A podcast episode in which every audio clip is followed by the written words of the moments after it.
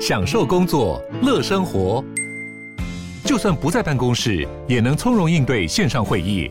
HP Dragonfly 透过专业的 HP Presence 设计，内建降噪及会议快速键，搭配清晰的 Bang & Olufsen 音效，增强音讯及视讯功能。HP Dragonfly 顶级商务笔电，采用 Windows 11专业版，让您在会议中享有最佳的视觉和听觉品质。欢迎收听、收看今天的蓝轩时间，又到了每个礼拜一我们的美食单元啊。那在进入呢美食单元之前，我们听到这首好听的歌曲呢，是来自于英国伦敦，呃，一位呢喜欢弹乌克丽丽的呃这个嗯斑鸠琴的一个女歌手啊，她叫做 Kate Stable。但是呢，呃，这首歌是由她跟她的团体哦一起演出的，她的团体的名字很好玩，叫 This Is。呃、，kit，呃、uh,，this is the kit 啊，这是一个套件，这是一套的哦。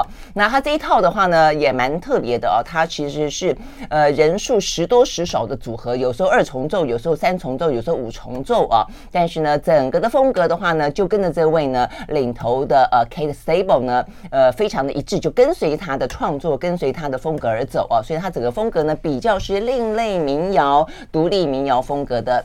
曲风呢，加上我们刚刚讲到乌克丽丽啊，所以呢带着一些随性啊，一些吟唱的部分。好，那么现在呢听到这首歌曲啊啊，我还没有还没有讲啊，他的话呢，其实在呃这个英国伦敦声誉鹊起啊，这个最主要是因为 BBC，呃 BBC 的话，它每一年啊都会呃这个推一些呢 The Sound of BBC 啊，那他们的这个 BBC 的音乐的广播电台的 DJ 好几个很喜欢他哦，所以呢等于是把他从零呃一路推上了啊，这个相当具有代表性的一位呢音乐人物，好，所以因为这样的关系啊，到现在为止啊，已经出了第五张专辑了。我们听到这首歌曲呢，叫做呃《Bulletproof》啊，那今天呢和你分享。好，那今天的话呢，我们。呃，美食单元呢是带有一点点时事性的啊。为什么时事性呢？因为呢，最近台湾这些年的话呢，不断的啊，因为米其林而把这个美食呢推上了一个高峰。呃，但这个高峰的话，坦白说啊，这个引起了很多不同的讨论啦。哦，那呃，我想有两个主要的讨论，一个的话呢，是不是呃过于高级过贵哦？第二个的话呢，是不是呢呃过于国外观点？哦，那所以的话呢，在台湾自己本身，台湾人自己喜欢吃什么样的美食呢？好，所以呢，这些年如果你注意的话呢，希望有台湾在地观点的话呢，呃，联合报信呢推出了一个五百盘，那最近的话呢是五百碗，哇，那这五百碗更棒了哦，因为每个人心里面，我相信呢都有自己的一碗，所以呢，心里面的呃路边的小吃，跟你的生活，跟你的人生有这个情感 连接的小吃，那一碗是哪一碗呢？好，那么今天呢很开心的邀请到的呢就是五百碗啊，呃。他的活动统筹，事实上他也是呢，这个联合报系娱乐生活事业部的行销总监啊，他叫做严辅明，到我们的现场来。Hello，辅明，早安。来，萱姐早。嗯，早。哎，我现在才知道哈，你们我刚刚跟辅明聊了一下啊，才知道说哦，所以联合报系有娱乐生活事业部哈。对。嗯，我们其实是从娱乐跟消费新闻来转型过来的。嗯，那我们现在当然除了做娱乐跟消费新闻之外，我们大概从呃两千年二零二零年的时候，我们做了一个针对青年质感的一个新的呃，算是联合报系的子子媒体品牌，叫做五百集。嗯，我觉得那个让我觉得蛮亮眼的，嗯，就是很很很年轻化，很创意，很有设计感。对，我们现在诶，基本上双周五我们在夹着联合报有发行，然后在全台湾有大概五六十个，像是一些独立书店啊，然后一些风格旅宿啊、艺术馆啊、艺廊等都可以拿到五百集。那我们就希望能够针对呃，以以主流媒体来说，我们希望能够针对一些青年的媒体，啊，青年人他们想要了解跟思考的一些主题，嗯，我们来做一些不一样的内容的探讨。但是好像比较不是时事新闻话题嘛，比较是比较文化跟生活的。切面对比较多就是像 lifestyle 啊、设计啊、生活类，主要就是哎这些年轻人们人关心的一些主题跟关键字，我们从这个里面来找一些比较像次文化。哎，次文化也是有其中一个部分。那我们更多的是现在年轻人他他不一定那么关心政治啊或者经济的议题，那我们可能会从不同的角度来做切入，可能比如说像像去年底有《灌篮高手》。电影的上映，嗯、对，那像我们那时候也跟日本方面有做一个很独家的合作，哦、对，所以那 OK OK，嗯，所以那是五百集。对，嗯，那所以从那边延伸出来，但是呃，五百盘跟五百碗基本上就跟年轻人不年轻人就无关了，对不对？它就比较是属于一个呃，我想你们应该也是对应于这些年来米其林在台湾造成的风潮，所以才算是一个思考下的产物吧，是不是？应该是说，我们其实，在做五百集的这个媒体的时候，我们其实就是不希望它只是一个单纯的单向传播的媒体，我们希望它是能够接触读者，跟读者是有互动的。所以，其实我们之前，譬如说办了五百坛，就是论坛式的活动。那我们也做过五百坛呢。对，然后我们之前两二零二零年的时候，我们也办了一次五百趴，它是一个类似像户外的大型的音乐派对跟市集的活动。那其实我们这从中我们就发现了说，哎，其实我们的读者或是我们接触到 TA，他们对于吃吃喝喝这件事情是很有感的，而且对于实体的活动是有兴趣的。对，对对，所以所以这样的关系，我们才在二零二一年的时候第一次做了五百盘。嗯，那我们也是希望说，透过一些不同的观点来呈现出台湾当代的餐饮的一个风貌，尤其二零二一年那个时候是疫情，嗯，对，那时候餐饮业其实也也因为疫情有蛮大的影响，啊，闷坏了那个时候。对，那我们当然希望作为一个媒体跟青年媒体的角度，我们希望大家用不一样的观点、不一样的角度来看这些餐厅们所做的东西。嗯哼，所以那个时候才做了五百盘。嗯嗯嗯，OK，但五百盘就比较正式，对不对？比较 dishes 就比较正式一点的，所以哦，所以你们那时候其实并不是哦，这个特别想要去跟米其林 PK，没没有这个想法？当然没有这个想法了，因为因为大家，我觉得大家出发点的观点不太一样。嗯，对，那我们也不是一个说呃，像米其林它的评鉴的标准是对，它是匿名的嘛。那我们是呃，我觉得可以把它做。说成是一个统计学的概念啊，我们找邀请了五十位的不同领域的评审，当然有美食、有企业界、有艺人，然后有不同领域的人，他们他们来谈他们，譬如说过去一年他们吃过的呃最有印象的十盘菜来推荐，对不对？每个人推荐几盘呢？十盘，每个人推荐十盘。对，我还记得那个时候的第一名有点出乎我的意料，说应该是算比较一家新的餐厅。哎，当第一届的第一名是一个私厨，私厨是哪一家？呃，喜相逢。哦，第一名是喜相逢。对，OK OK。那通常像像我们觉得很很有趣的是，如果我们把呃五百盘的名单跟米其林的名单来做一个对比的话，就会发现说五百盘的它呈现出更多元的样貌，然后更呈现出台湾人的饮食的的文化。譬如说，我们就会发现说，呃，其实米其林。得奖里面很多都是比较西式的餐点，对对对，没错。但在五百盘你会看到，我们通常得盘很前面的都是。就是比较算是东方人会吃的料理，亚洲人会吃的料理。而且米其林本来大家就知道他们的标准，就是他们也会注重气氛啦，会注重摆盘啦。对，所以你就会发现西式当然比较容易摆盘嘛。你说中式的东西 能够怎么摆啊？就当然现在也有越来越呃中餐西吃的方法，但是基本上来说，米其林当然有它的一种 style，我觉得那个风格其实大家还蛮熟悉。那你刚刚讲确实没错，就五百盘出来之后，我觉得就提供很多更多元的选择。嗯我想也跟你们。当初邀请的评审有关，就是他来自于四面八方，对，那呃不同领域、不同阶级，所以我觉得这部分实际上是还蛮好的。所以五百碗就延续了五百盘这个方法，对不对？对，因为我、呃、以五百盘来说，我们那时候是比较定义在餐厅，对对。那其实。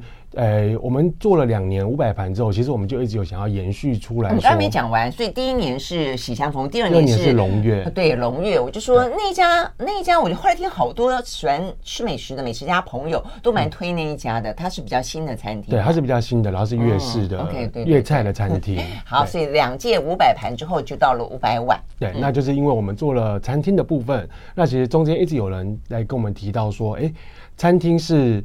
大家通常会去吃餐厅，可能是可能因为应酬或是特殊的节日，没错。但是其实台湾人，我想大家每天的最日常的，应该就是所谓的小吃。对呀，对。那所以我们后来经过两年，我们呃运作了五百盘之后呢，我们就在今年正式做了一个五百碗。嗯，那我们希望 focus 在台湾的小吃，也是大家每天日常都会接触到的这样子的一个食物。对呀，很棒。那所以一样是五十个你们邀请到的各个领域的这些。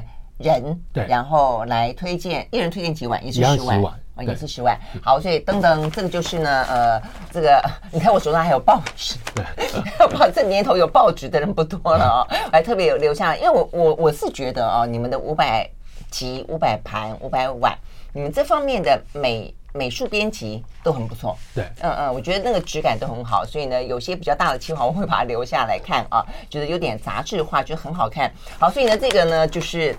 呃，台湾小吃新指南五百碗，那呃哪些如果有注意的朋友，大家就注意到了啦啊。那但是如果第一次听到的话呢，呃、第一名我们先讲第一名，第一名先揭晓之后的话，我们来一一跟大家介绍啊。呃，这个这次的五百碗呈现出台湾什么样的小吃样貌啊？哈，但第一名的话呢，有点出乎我的意料之外，因为它吃起来很饱，很饱。它是彰化的全控肉饭，控骂崩，对。全全是他的呃名字，叫一个字就叫全。对，全控肉饭，彰化的控肉饭好多家，竞争非常激烈哦。就没想到是全呃胜出。好，所以呢，嗯，这个因为我很爱吃那种三层肉，有皮有肥有瘦的，我看以后哇，这个口水直流。好，那还有哪些呢？当然你喜欢的小吃类型应该都在里面。我们休息了，马上回来。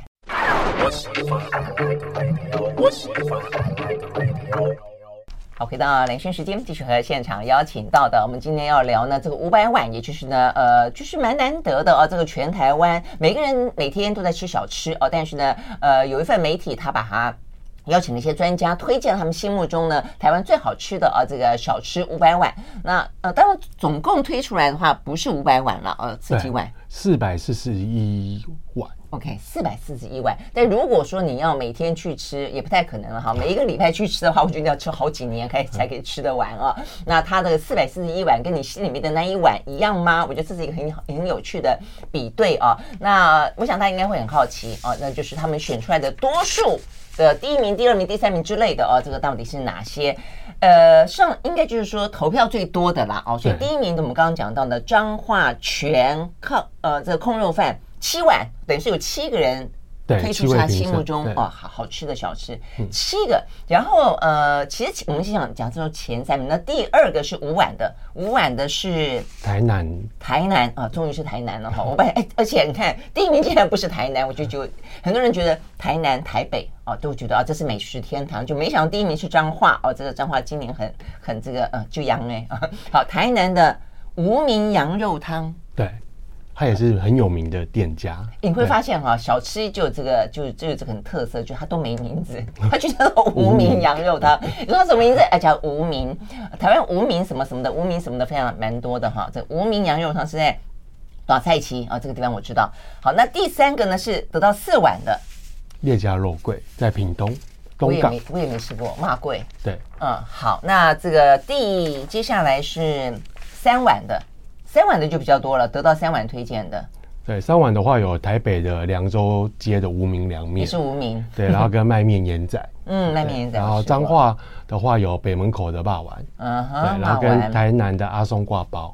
OK，好，所以我们先讲到这边为止哈。这边有没有开始比较吻合你听说的或者你吃过的有名的小吃了？我就一直到第第就是说呃推荐的三碗，就是呃得到三碗推荐的这一这一群，我才觉得比较像我想象中的小吃，真的吗？什么米粉汤啊、挂包啊、什么臭豆呃待会还要讲臭豆腐啊、骂丸啊、黑白切啊，我很难想象小吃大家推荐最喜欢的健身控控控肉饭。还有羊肉汤，还有辣桂哈，所以我觉得这其实是还蛮蛮有意思的。所以台湾的小吃基本上小吃跟你的某些正餐，其实它是有点混在一起的哈。对，就是哎，其实我们在做这次五百碗的这样的一个活动的时候，其实我们可以发现哦，其实小吃对于台湾人来说，它其实是建立你的味蕾记忆的一个很重要的一个线索。嗯，比如说，呃，因为小吃它会依照着地理位置的不同，比如说我们这次第三名的屏东的肉粿，嗯，你在其他县市基本上你不太吃得到。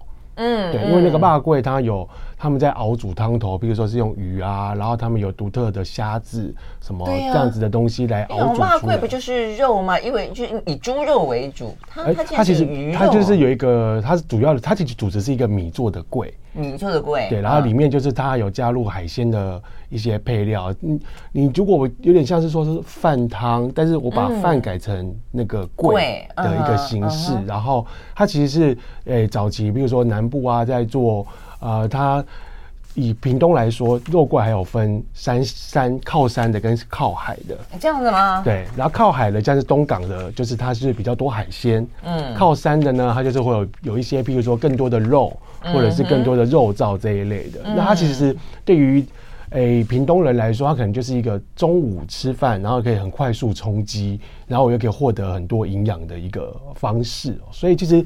大家都可以发现说，譬如说台南，大家提到台南，通常印象比较多都会是比较甜，嗯，对，然后它其实就会一直影响着我们每一个人在味蕾上面的一个记忆点。嗯嗯嗯，对，我觉得这个叶家八贵就我看了以后，因为我没吃过嘛，哈，就好惊讶哦。呃，就去看他的资料，觉得更惊奇了啊。就是说他他真的是那么多的一些什么虱目鱼啦、鱼浆啦、海鲜啦，在这个里头啊，那就蛮颠覆其他地方的。所以你可能要非得到那个地方去才吃到那种形态的骂贵啊。那我觉得羊呃羊肉汤也是，你说在台南比较多的不不是牛肉汤吗？就它竟然被选出来是羊肉汤。对，那这个呃，这家羊肉汤也是当地非常有名的，就是岛上它其实已经变成是一个台南人的人的早餐，当地的早餐，大概五六点的时候去吃，你就可以吃到最新鲜的温体的羊肉。那当然这家店蛮多评审很推荐的是它的羊杂，那这个就是你必须真的很早去，甚至你可能是熟客，你才有办法吃得到啊。这样子嘛，因为他我我后来看资料是讲他，他一天只杀一头羊，嗯，所以这一头羊里面的东西吃到完，对，卖完为止。那其实很容易卖完了。对，我看这个真的好多老饕会杀到台南去，为了吃那个一个嘛。我看那个什么刘刘恒昌，就是呃万豪万豪的万豪的 老板，他也是万，我知道他是一个也是一个美美食家啊，所以是特别。我还记得我以前在报社有一个同事，他也是我第一次听到有人为了台南小吃会这样子做，就是他，他也是那种呃下了班就一两点，然后开车。因为在在日报的的作业就到晚上了，然后看完降板，然后就开车杀到台南，他去吃那个鱼鱼肠，鱼肠哦，是木鱼肠也是台南，也是一样，没错。而且他就是早上，如果你没有什么四五点去那边排排排队吃鱼肠，才多长啊？就是就一下就就卖光光了。对，哦，所以我觉得哇，我这些人真的喜欢美食的，真的是呃非常的疯狂，非常的痴迷。好，我们休息，回到现场。I like 103, I like radio。到兰萱时间，继续和现场邀请到的啊，这个呃五百碗的活动统筹啊严抚民来聊天，呃聊呢这一次啊这个联合报项目所推出来这个五百碗啊台讲台湾的小吃嘛哦、那刚才我们分别讲到的呃就是七呃七。呃，得到七碗推荐的、五碗推荐的跟呃四碗推荐的对啊，对不对？好，嗯、那第一个，当我们刚刚在讲到说是彰化啦，彰化是七碗推荐的。哎，彰化真的好多家控肉饭哦，所以我觉得这也是蛮特别的，就是说真的好的东西引起大家注意之后，它会有群聚效应啊，所有的所有的呃控肉饭都会挤到那个地方去啊，然后就算本来不做控肉的，搞不好就因此而做控肉了，因为呢，你去彰化如果吃不到全控肉饭，可能会吃他隔壁的或者对接的某一个控。肉饭啊，那就像是嘉义的什么呃火鸡肉饭，火鸡肉饭，对，或是呢花莲的馄饨，我觉得也是一样，对，对，就是你吃到这家扁食，突然间呃斜对面冒出一家了，哎，就那就吃那一家好了，突然间就好多扁食汤啊啊好，那我们讲这个控肉饭，所以我的意思是说。彰化那么多家哈，那全控肉饭它好吃在哪里？怎么那么多人推荐？呃，其实彰化不是有非常多控肉饭。那其实我们名单出来之后，就是网络上有非常多讨论啊。当然，我想很多不管是彰，可能台中彰化中部人，每个人心中都有一碗觉得自己最好吃的那个控肉饭。对，那那我觉得对于呃以全来说，全已经传承了三代。三代。那其实呃以他的控肉饭来说。非常的简单，其实是饭，然后加上卤汁跟一块控肉。那大家都知道，彰化的控肉跟外面的控肉不太一样。彰化的控肉，它在卤汁之前，它是有经过修整的。就它的肉是，它不是像我们一般，譬如说可能北部或是别的地方吃到是一块三层肉啊。对对对对对，像一个斜切面一样。那譬如说像这个照片上面就有出现嘛，这个它的控肉是它猪皮跟肉是会另外修修整，然后再把它。串在一起，它有叫一球，所以我我有点以为它像蹄膀。哎、欸，其实不是哎、欸，他们是有经过就是事先的处理，然后再卤制，然后这个是为了要希望他们能够取得一个口感兼肥瘦的一个最佳的比例，因为你可能三层的空肉，你可能。每一块空每一块，一般我们吃的三层肉里，你会有呃，有时候有差别。对，有时候你跟老板说，我可能要肥一点的，我要瘦一点的，然后就挑来挑去。可是彰化的控肉是他们有先经过前期的，所以他他帮你选配就是了。就是他已经帮你处理好，说这是一个最好的。是粘在一起的，它是被他配在一起的。对，哦，是这样子。OK OK。那我觉得他他对很多评审，因为这次包含选他的评审，包含像呃名厨江正成啊，然后像。作家叶怡然老师啊，然后像那个蛋黄酥的陈耀迅，啊，陈耀迅都是好可怜，他被抢蛋黄酥的陈耀迅。好了，他确实是把蛋黄酥变成一个好像更加的普遍、普及的，以及中秋节不吃月饼就吃蛋黄酥的一个重要推手。但是他他他做很多其他的面包西点呐，没有只有蛋黄 蛋黄酥啦。啊，陈耀迅他是鹿港人哦，所以他其实也是彰算是。贩子也算彰化人，所以他非常在地，就是对。那所以他也是选的呃銓作为一个，我觉得对对五百碗来说，我们其实就是找到一个最大的公约数，就是一个大家觉得说说，哎，你不管是你是在地人，或者是你要到彰化来旅游，那这个空肉饭是一个。一个不会出错的选择，对。那因为可能每一家空肉饭一定有它自己独特的味道，嗯，啊，它可能酱汁啊、比例啊、卤制的，甚至里面有没有放中药，有没有放什么不同的佐料的。那大大家对于全的那个印象是它在入口的清清淡中，可是你会吃到那个浓郁的感觉，会有肉的部分，那肉的肥瘦的比例又非常的好，然后它又用新鲜的。后腿肉来做那所以我觉得这是一个让让有七位评审都投给他一个蛮蛮重要的原因。嗯嗯，我觉得还蛮能想象，他那个有点像是每一家都有一一锅红烧肉的概念，但红烧肉也有那种很复杂的红烧方式，也有那种很干净很简单的，感觉起来全是属于那种比较干净的，味道比较。简单，但是非常的深刻，非常浓郁的。因为我还记得我有个朋友，他们家的红烧肉就非常简单。我第一次听到那么简单，就只有酱油跟冰糖。嗯，但是我吃起来的时候觉得，哦，那个、那个、那个好吃的程度，也是让你觉得说，哦，好难想象。就是味道很干净，但是你不会忘记。感觉上全好像就比较像这个样子，对，对不对？就是他刚好可能对于评审来说，他刚好取得了一个恰恰好的比例。嗯，对，然后跟一个是。大众可能都普遍比较可以接受的口味。可是我很好奇哈，就是说你你们讲到说，其实这就是你们的其他的目的嘛，就互动。所以说呢，这个网友在这个网络上面讨论非常非常热烈，他们心目中的那个控肉饭。哎，那其他的脏话的网友有就是有哪些？呃，如果来踢馆，就是有哪一家可以差可比拟，可以跟銓？大家一定都说是巷口那一家，然后你永远都不会知道是什么 名字。是巷口那一家吗？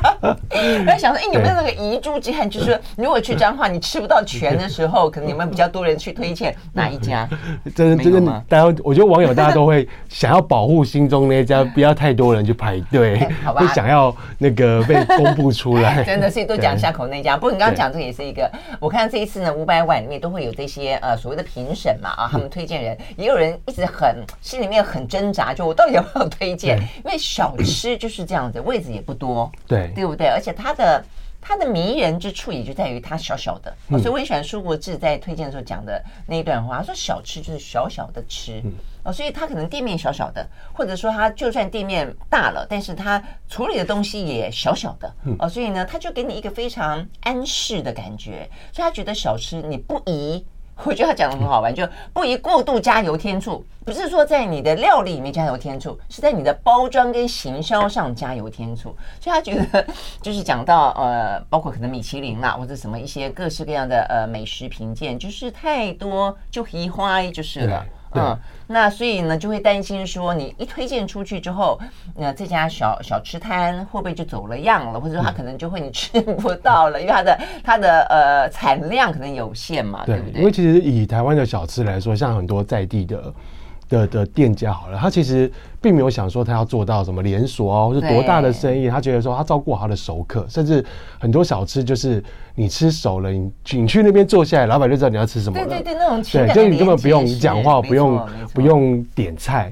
那我觉得对于很多人来说，小吃的另外一个特色是说，它我们这次很多小吃你会发现说，它其实就是其中几样是。他专做几样东西，对，啊，譬如说控肉饭，他可能顶多做一些配菜或者一些汤，嗯，譬如说肉粿，他就只有卖肉粿那一样，啊，譬如说羊肉汤，它就是以羊肉或是羊的饭泛指的东西为主，嗯、就是说小吃的店家非常专精在某一个食材上，或是某一样的料理上面的这一个精进跟这一个呃专注专注的部分。嗯、那我觉得这个是一个小吃一个很迷人的一个特色。对啊，对，而且事实上，就他们一般来看，所谓的小吃，通常也就是一个人、两个人或一家人一起做。一件事情，说他的人手也也多不到说可以让你 对，对不对？有有太多的那种延伸嘛，所以能够专注做一件事情做得好，我觉得也就够了。那人生不也就是这个样子嘛？好，我们休息了再回来。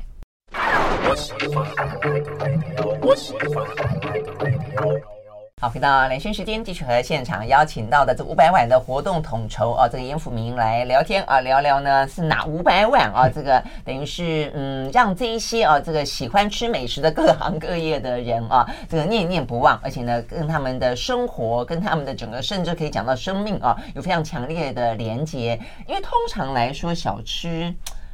呃，会跟同就是一个会跟你生出生的地方嘛，一个会跟你现在生活的地方哦，所以这个可能有两块地方。像对我来说，呃，台南的小吃可能就是我童年的记忆的连接，嗯、所以我现在每次想到小时候，我就想到我们家巷口那个干妈店。就是，所以我觉得很重要。干妈店跟小吃店跟什么阳春面摊哦，这些东西都非常重要啊。好，那我们刚刚讲到了几个，我就说其实它在小吃里面还算蛮大的哈，就是像控肉饭啦、呃羊肉汤啦、骂贵会饱的，但有些其实是尝一尝未必会饱的那种，也是啊，这个让大家觉得呃这个眷恋不已哦，尤其在餐跟餐中间。呃，下午的时候，呃，嘴馋啦、啊，或者下午的时候呢，想要振奋一下精神啦、啊，哦，总言之就有千百理由啦，哦，呃，那就会去吃小吃哦。那所以呢，接下来的话呢，得到三碗推荐的，我觉得比较像是有小吃哦，这个在里面，比方说什么猪舌包、小骂丸、大骂丸，还有菜拉米，还有呢米粉汤、黑白切等等啦，哈、哦。那总共这边有呃几家？四家。对。四家。三碗的话有四家，嗯、好，这四家里面终于出现台北了哈，这 哎台北在这一次真的是到这边才出现哈，所以你看小吃真的就是各各有各各擅擅长了，而且我们刚刚讲就跟每一个人的生活经验很很有关，就分布的就非常的广哈。好，那台北的话这边是无呃凉州街的无名凉面跟卖面盐仔，嗯，卖面盐仔应该是也是米其林必比登推荐的，对所以它也是一个。蛮多就是在诶、欸、大稻城那边的的的人从小吃到大的一个。对对对对，我这家是那个你们的你评审之一昌正浩带我去吃的啊，我吃的时候已经非常的惊艳，而且嗯也是很干净。对啊，我觉得是他们有个就是他把每一个你认为的那种杂，不管是什么猪杂、羊杂、牛杂，就处理这样干干净净的。然后每一个部位呢，该软的它就不会硬，该硬的它就不会软，该 Q 的它就不会就不会烂，就是。该怎么样就怎么样，所以呢，对，对不对？对，所以一整桌，我可以教一整桌，一整桌十几种吃起来都不同的部位，然后就发现说，哦，你不会都一样吗？没有，都不一样。对，我想卖面盐仔一个很特别的特色是，像现在很多人推荐要去吃它的汤的菜拉米。对，对，它的汤是因为它有一道小菜是白斩鸡，嗯，那那个汤其实就是跟它是烫过白斩鸡的那个。对，有点鸡汤的那个味道，是有甜味。对，嗯、那所以就是呃，这以比如说以像你做菜拉米啊，或者是米粉汤、黑白切这些的的店家来讲，他怎么样处理、掌握那个食材？嗯，比如说新鲜度，或者是说，因为比如说以猪的内脏来说，有非常多的部位嘛，那个不同部位它可能在处理的时间、手法都会不一样。那这就是每一家店自己很很独特的一个地方，然后跟大家吃到。吃到嘴里的那个，不管是新鲜度，或者是搭配的佐料，那甚至说，比如说像以台北的米粉汤来说好了，米粉汤的汤为什么这么有滋味？因为我们吃的诶，切黑白切的那些东西都是在米粉汤里面烫过，都是那个大骨熬出来的。对，然后跟就是各个精华是融合在在里面的嘛。那所以就是这个就是诶。这样子的一个小吃的一个魅力啦，然后跟就是说，譬如说像有一些老饕，他就会选在什么时间去吃，譬如说他的汤是不会太浓，也不会太淡。哎，对对对，那个就是这就是，嘿，它是一个很大家很在地、很私人的一个记忆。哇塞，到了说呃太浓太，所以太早，我我以为是反正排第一个最好，那但是要四五点都未必喽。如果说你喜欢喝浓一点的汤，你可能五点去，那个汤就才刚刚。对，还没有那么浓。哦、对，那可能比如说像有一些老汤，可能比如说像台北的有一些几家黑白其他都是从早上可能六七点就开始卖，可能卖到中午、嗯、下午。中午可能一两点就就就就没有卖了嘛。OK，对，那你可能越到后面就吃汤是很浓，对，就越浓。但不一定每个人习惯这么浓。但一开始做的，一开始的时候呢，它不一定汤的味道那么那么刚刚好。所以，比如说像我们知道有一些店，有一些米粉汤，它假设早上卖到中午下午，其实有一些老饕就会故意选九点十点去吃，刚刚好。的那个时候，嗯、有，有道理，有道理。哎，不过你这边的话，另外那家凉州街的无名凉面，这家我也吃过，我觉得它跟卖面盐仔卖的东西应该算差不多。对，但、哦、但我觉得大家各自各自有各自的一些秘方或者是处理的手法。汤头，嗯。对。OK，好，所以呢，这两个是大家比较呃可以想象米粉汤啦、黑白切啦，哦，这凉面之类的。那北门口的爸爸又回到了彰化，哎，彰化这一次是大赢家哦。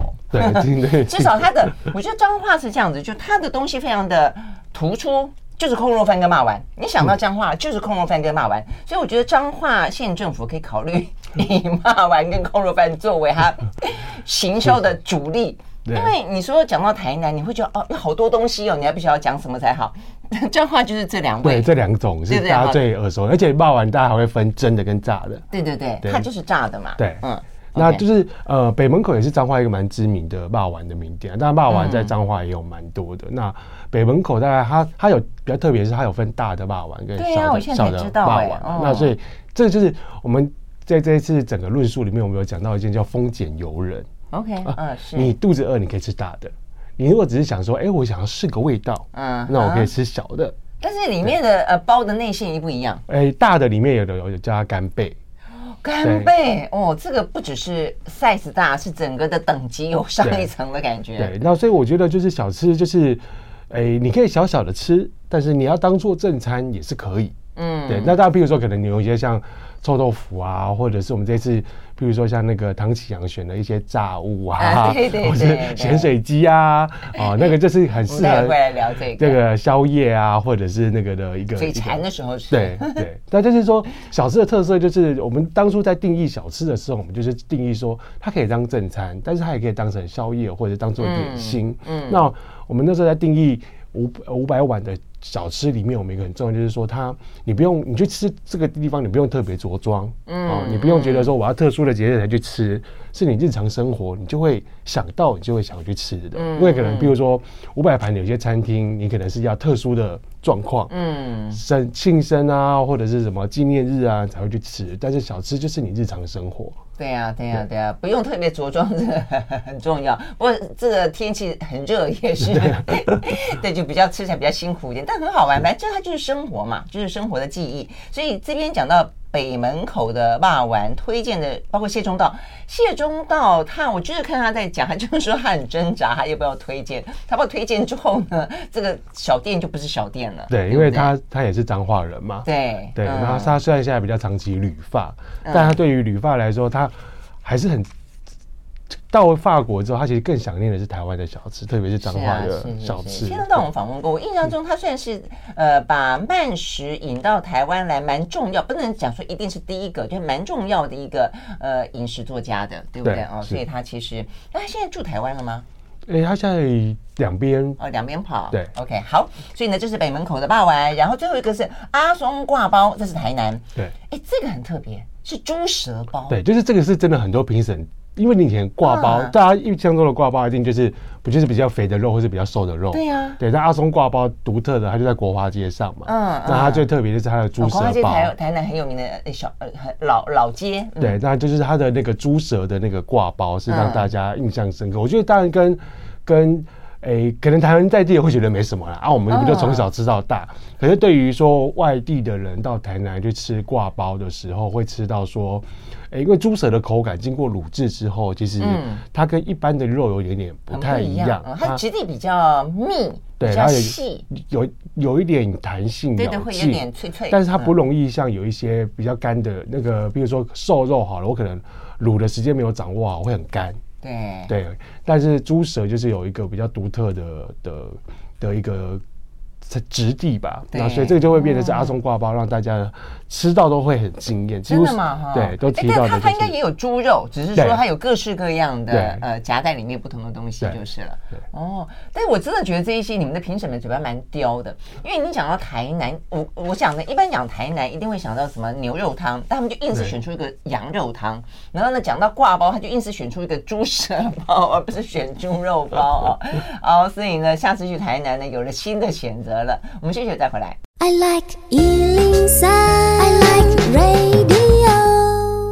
好，回到兰萱时间，继续和现场邀请到的五百碗的活动统筹啊，这个严辅明来聊天啊。好，的最后呢，我们来聊聊，你知道吗？我刚刚讲到几个啊，就是说有七碗推荐的，有呃这个五个人推荐的，三个人推荐的，等等等。但是呢，totally 加起来呢，大家推荐最多的。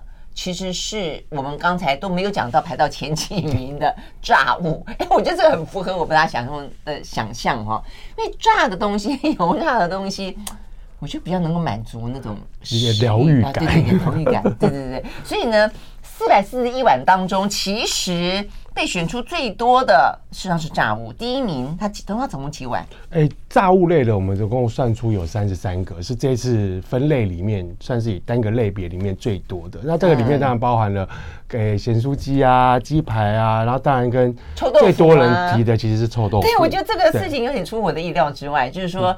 呃，就炸物是所有小吃当中类别当中得奖最多的哦，这第一个。嗯、第二个呢，在所有的炸物里面呢，最受欢迎的是臭豆腐。对，但可是大家会发现，就是好像前几碗，比如说两碗以上，其实没有臭豆腐。嗯，但是其实变颜色是大家心里我觉得太分散了，对，都有分散。那两碗以上的话，在台北是有一间代记的臭豆腐啊，真的在哪里？对。在那个诶、欸、永吉路三十巷那边，永吉路那个信义区有一间，石牌也有一间，还有两间分店。哦，这样子，他戴就那个戴帽子的戴是不是？对。哦，这个是两碗，因为我我只有注意到唐启阳他推荐的是什么南京什么香五里香，对，五里香也是一个臭豆腐。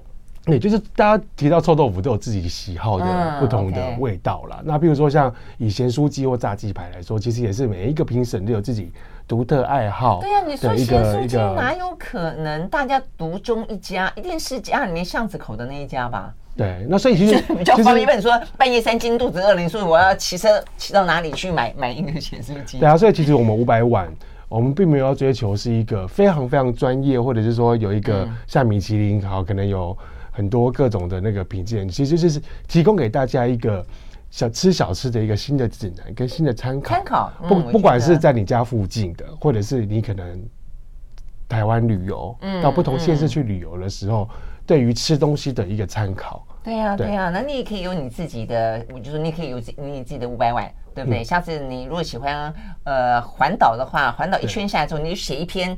我自己的五百碗，我觉得也很好啊。对啊，所以像我们五百碗这次推出之后，我们其实，在八月底之前，我们其实有推一个几碗的活动，就是邀请大家，希望对不对？希望跟着五百碗去吃店家。那你只要每吃十个店家，然后上传到社群，有机会抽机车。